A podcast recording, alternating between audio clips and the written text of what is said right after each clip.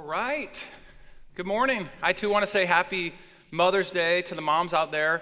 Now, this isn't a Mother's Day sermon specifically, but as I chose this text, I do have the moms in mind. And that's because we're talking about hopelessness and anxiety. And I think all of us can struggle with hopelessness and anxiety, but the season of motherhood, especially early on, can especially be a season where there is struggle. So, Melissa, my wife, said to me after our baptism worship service that she observed that almost every single person on the stage shared as some part of their story a struggle with hopelessness, anxiety, or depression.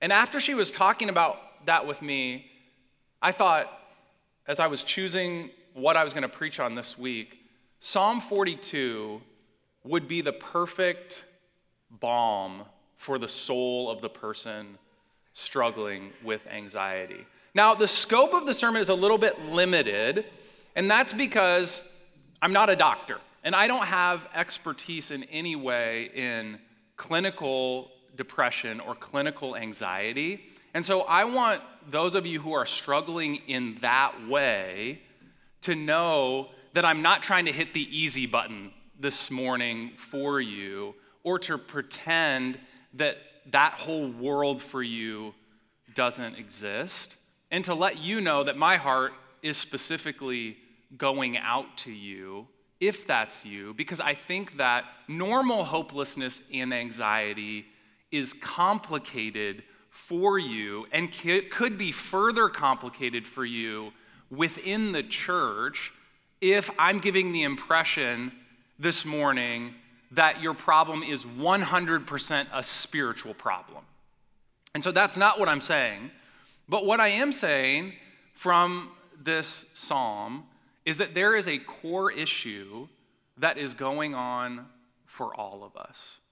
And that's that we tend to place our hopes and our dreams in the things of this world rather than in God.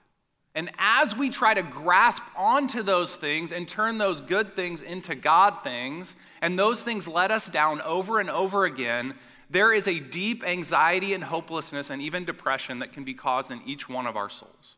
And so we are going to be called back by the psalmist this morning and see that hope is found in God Himself. And so we're going to look at why we feel hopeless, what hopelessness looks like and how to find hope again. So, why, what, and how. First, let's deal with the why. Psalm 42, verses 1 through 2. As a deer pants for flowing streams, so pants my soul for you, O God. My soul thirsts for God, for the living God. When shall I come and appear before God? So the psalmist uses a picture rather than a proclamation to describe for us why we feel hopeless. We can peer into his soul in this moment and see that he is profoundly disappointed with his life. And he uses this image of a deer panting for water. Now, in that culture at that time, very agricultural, outdoorsy, everybody knew lots about animals type culture, they immediately knew what he was talking about. We don't. We live in a large metropolitan area. But what I found out in my research is that deer don't normally pant. And they don't normally pant for flowing streams. And that's because normally deer get the water that they need from plants. So normally they're just eating plants and there's water within the plants and they're getting plenty of water. A deer will pant after it has been chased by an enemy. So it's, be, it's been chased by an enemy, it's finally ditched the enemy, and it starts to pant for water. And if it doesn't find a pure water source, a flowing stream, a creek, a lake, within a short amount of time, the deer is going to die. The psalmist is saying, I feel so hopeless that I feel like I'm going to die. And here's the interesting thing because I think he goes a step deeper than we usually go when we feel this way. So normally we say, I feel hopeless because things are hard at work. I feel hopeless because my kids are misbehaving. I feel hopeless because I'm not doing as well in this class as I had hoped to do. I feel hopeless because I got diagnosed with this disease. And I'm sure that there were things in the psalmist's life that he could have ticked off at that level. But he's so hopeless that he goes to the deepest level, the deepest reason for his hopelessness. And he says, The deepest reason for my hopelessness is that, like a deer panting for streams of water, my soul is thirsty for God. See, he's saying, normally, I was able to go to the things of the world, my friendships, my relationship with my spouse, my relationship with my kids, my job, religious services, and I was able to find some kind of hope in those things. I found satisfaction for the thirst of my soul in the gifts of God. But now what I've realized is I don't just need God's gifts, I need God Himself. And He points us in a direction that is very helpful when we feel hopeless. Did you know that every time you feel hopeless, underneath the hopes that you have in this life and underneath the dreams that you have in this life. What you are truly longing for is God Himself. Our disconnection from God manifests itself in desperation to be filled. And we will chase thing after thing and experience after experience without finding satisfaction if we never recognize that the thirst is deeper.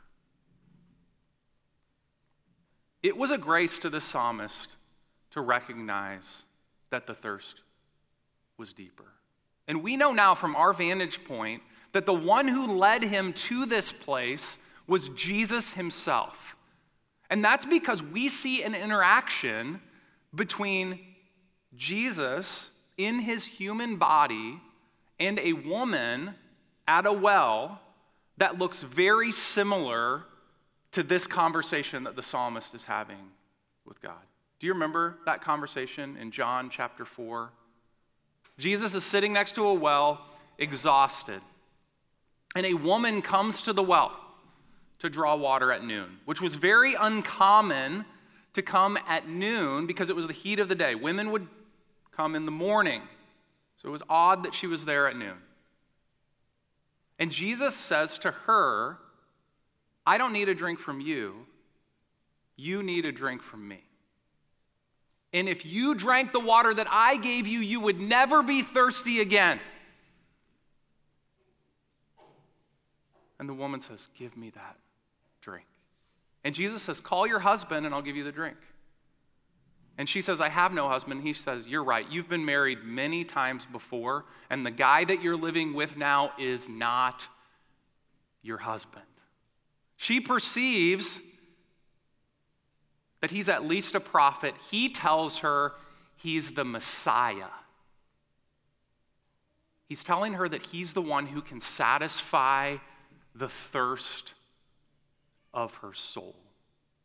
What he's telling her is something that all of us need to hear. In chasing sin, she is trying to fill thirst. See, Jesus, unlike the religious people of her day, who rejected her. That's why she's there at noon, because she can't show her face in the town, because everyone has so shamed her. Unlike them, Jesus doesn't just see the surface, he doesn't just see the sin, he sees the thirst. And this morning, Jesus is not here to condemn you. He didn't come into the world to condemn the world, but in order that the world might be saved through him. And you've been chasing after a million different things like this woman. Maybe it's the approval and the affirmation of the opposite sex. Maybe it's validation in your work through making money, and you've been stomping on other people to get there. But whatever it is, Jesus is not saying, I condemn you. He's saying, I have compassion on you because you're thirsty. The core reason we feel hopeless is because underneath our sin and our brokenness, we are thirsty for God. We are panting for God. And without connection with Him, we'll die. We desperately need Him. So, what does this hopelessness look like? Look with me at Psalm 42, verses 3 through 4. The psalmist says, My tears have been my food day and night, while they say to me all the day long, Where is your God?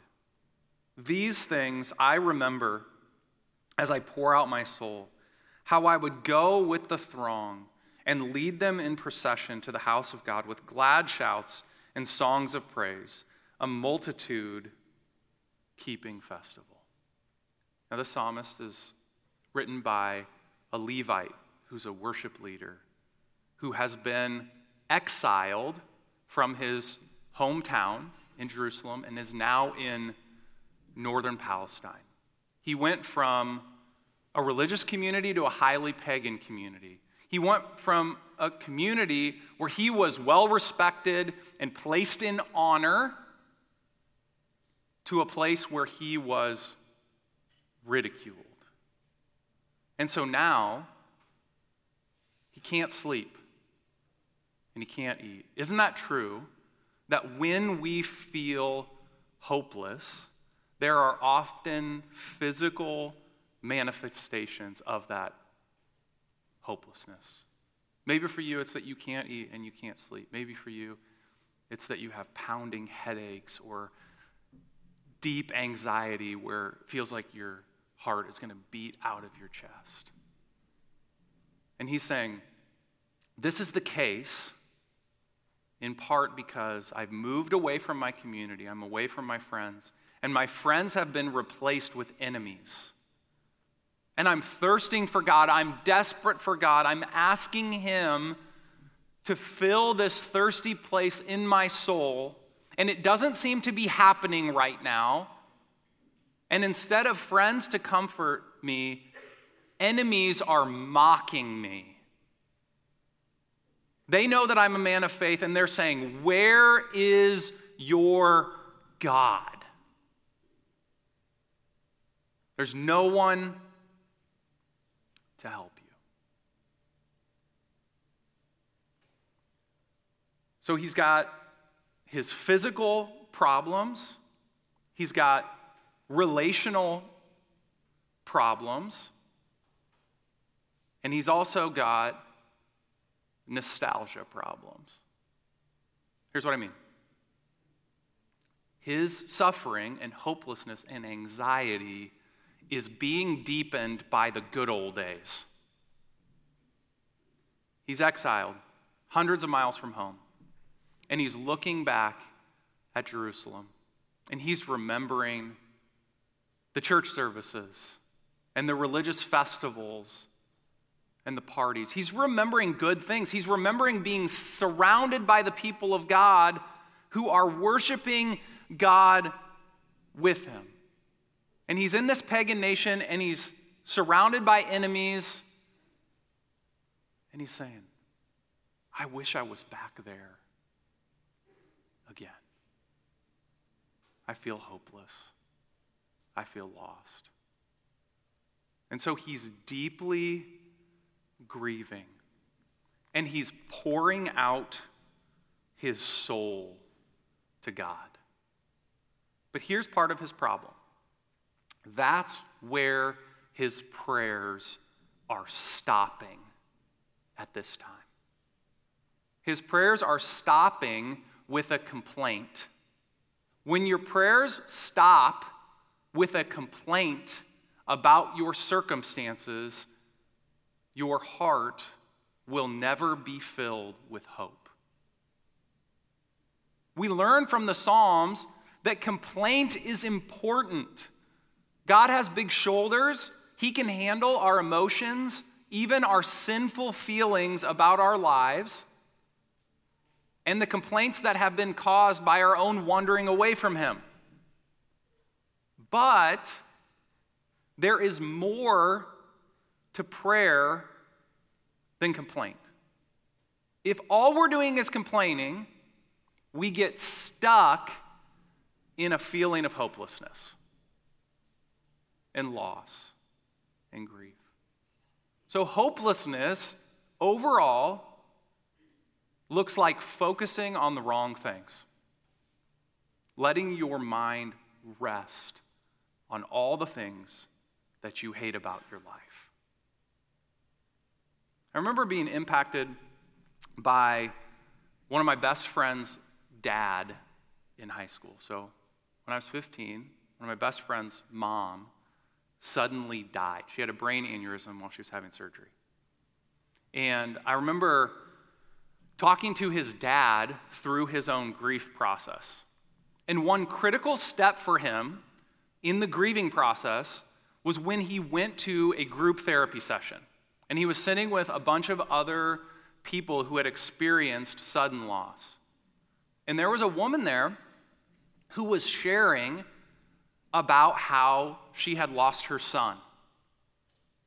And my friend's dad was kind of put in his place as she was talking because he's like, man, like losing your spouse, you kind of expect to lose your spouse at some time in your life. I can't imagine losing a child. So he was empathizing with this lady, and she went on and on and on. And after a while, he realized that she had lost her son 10 years prior. Do you know what he did? He got up and walked out and never went back to the therapy session again. Because he said, I'm not going to live in that place. I'm not just going to endlessly rehearse my hopelessness because I'm seeing that that will spiral me into greater hopelessness. For some of us in the room, it's not what's happened to us that's the problem anymore. It's what we're telling ourselves and telling God about what's happened to us. We are stuck in an endless spiral of hopelessness because of the story that we're saying to ourselves. Hopelessness looks like endless complaining without any resolution. And the psalmist does complain, but doesn't stay there. He shows us, lastly, how to find hope again. Look at Psalm 42, 5 through 8. Why are you cast down, O my soul? And why are you in turmoil within me? Hope in God for I shall again praise him, my salvation and my God. My soul is cast down within me. Therefore, I remember you from the land of Jordan and from Hermon and from Mount Mizar. Deep calls to deep at the roar of your waterfalls. All your breakers and your waves have gone over me. By day, the Lord commands his steadfast love, and at night, his song is with me, a prayer to the God of my life. So the psalmist does something that's very interesting and instructive at this point. He goes from, for a moment, praying to preaching. Praying to God to preaching to himself. It's like we find him in this moment of hopelessness where he's starting to spiral and all he's doing is complaining. And he grabs himself by the shirt and he's like, I got a sermon for you. And he asks himself this question Why are you downcast, O my soul? Here's what he's doing. He would have always said that he believes that God is enough. But what he had functionally believed was that he could only meet with God in Jerusalem. It was God and Jerusalem. It was God and his friends. It was God and good circumstances. And he's saying to himself, Why are you downcast? Hope in God. Your true hope is in God. It's not in your circumstances, it's not in what's happened to you. It is in God Himself. And then He gives Himself hope. For I shall again praise Him, my salvation and my God. Then he starts getting really bold and decisive with himself and begins to talk to God again. He steps from believing that his circumstances will satisfy him into the realm of faith, believing that God will satisfy him. He says, My soul is cast down within me. Therefore, I remember you from the land of Jordan and from Hermon and from Mount Mizar. Do you know what he's saying? I didn't either until I did some research. He could have seen Mount Mizar from where he was. It was part of a beautiful mountain range in Hermon, in this land, hundreds of miles north of Jerusalem. And those mountains in the past had represented for him the land of his complaint.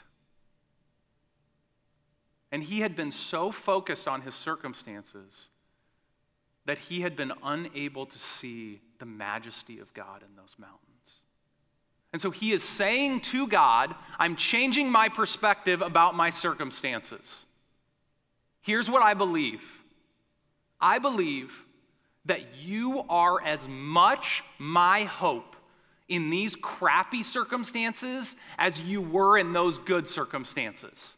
Because the only thing that's changed is the context in which I will hope in you. Nothing substantial has changed because you are the same yesterday, today, and forever. He is decisively saying to God, I choose hope, even though I don't like where I am and how I'm being treated.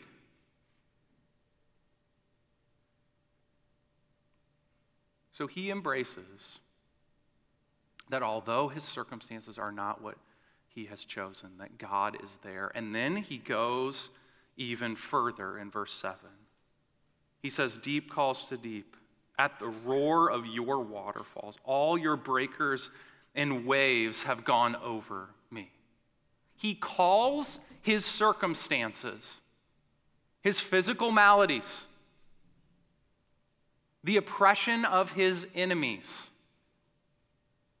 the loss of everything dear to him, he calls those your waterfalls, your breakers, your waves. Here's what he's recognizing his circumstances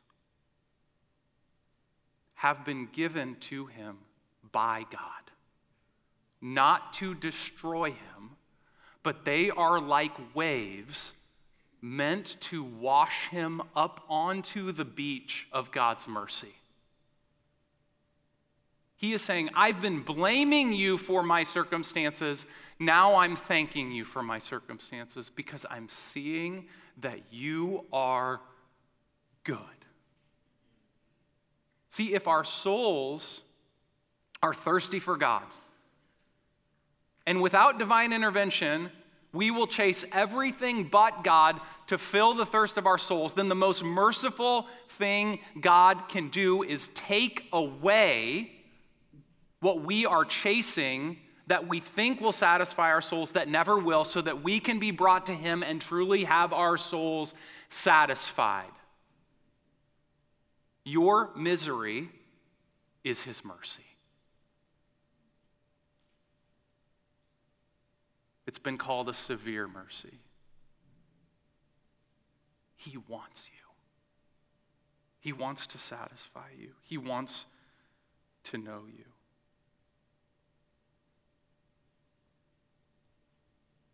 And after all that, here's the conclusion the psalmist comes to.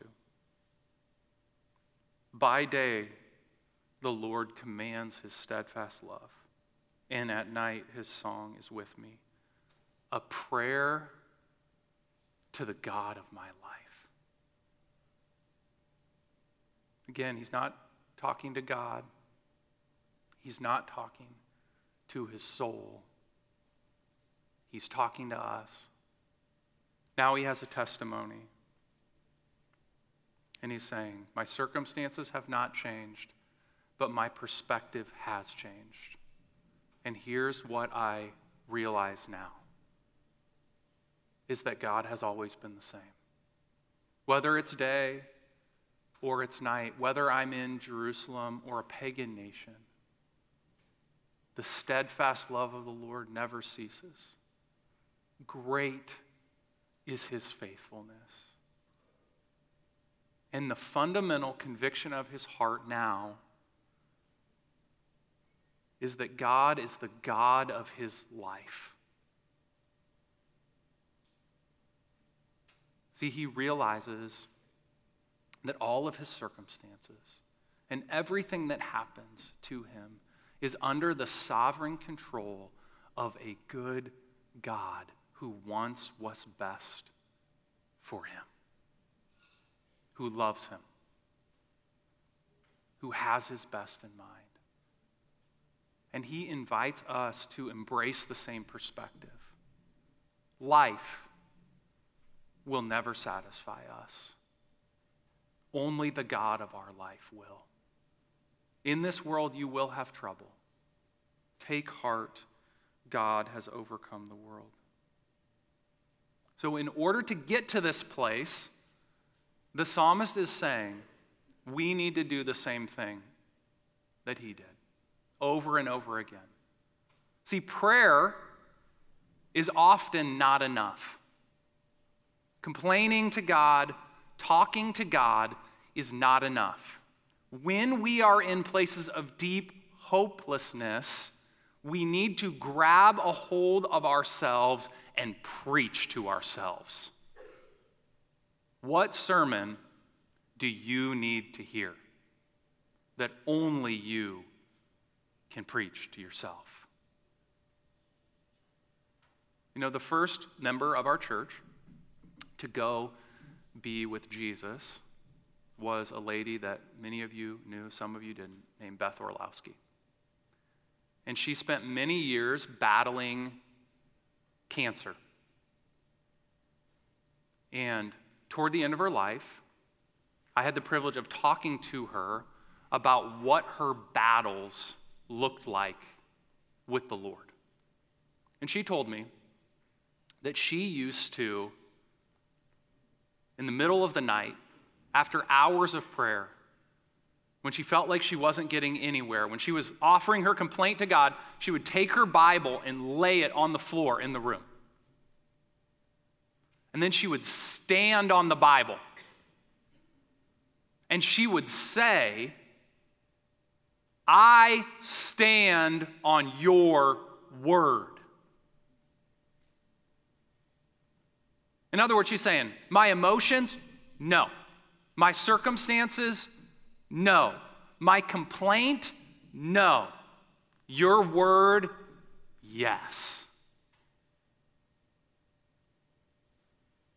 Beth and the psalmist are inviting us into this gritty, preaching faith that defies our hopelessness and preaches to ourselves that God is good no matter what we are facing. It's not easy, but it leads us to this place of prosperity. We need to choose by faith to not look back at the good times, not look out at our enemies, and not look at the fragility of our human bodies, but look up to God and say, even if the mountains be thrown into the heart of the sea, you are my confidence. To stand on Him and on His word. Okay, how do we know? That he will not turn his face away from us. How do we know that he is for us, that he is good, that he loves us, and that our destiny is hope? 2,000 years ago, when Jesus was on the cross, he said something remarkable. Two words I thirst. Do you know that Jesus wasn't talking about his need for water? He was saying, As a deer pants for flowing streams, so my soul longs for you. Jesus experienced deep soul thirst that was the consequence of our rebellion. He was forsaken by God. He was punished by God so that you never would be. God will not condemn you for your thirst, but you can come to Him with it, and He will give you help in time of need. Isaiah 53 11 says this about Jesus Surely He has borne our griefs and carried our sorrows. Do you know that Jesus experienced the hopelessness and the sorrow that you feel in your life right now? Jesus didn't just pay for your sin on the cross, he also carried your sorrow on the cross. And so the pain that you feel in your circumstance, Jesus can look you in the eye and say, I understand. I know exactly what you're going through. And so we have a merciful and faithful God who will not turn us away. But in our deep thirst and in our feelings of hopelessness, will meet us and give us hope again. So let's come to him even now. God, we are uh, broken people. We say thank you that you see beneath our, our sin and our rebellion to our hearts, and that you offer us in that place water. Would you strengthen us to fight? My guess is there's so many people in this room who are in that spiral of complaint, whether they're complaining to you or complaining to others, and have been unwilling to preach to themselves. And we know that the strength to even do that comes from you. So I ask this week that we would be a feisty, hope filled people, that we would by your Spirit, not believe that our circumstances are the end of the story, but believe that your faithfulness and your goodness is our story. In Jesus' name, amen.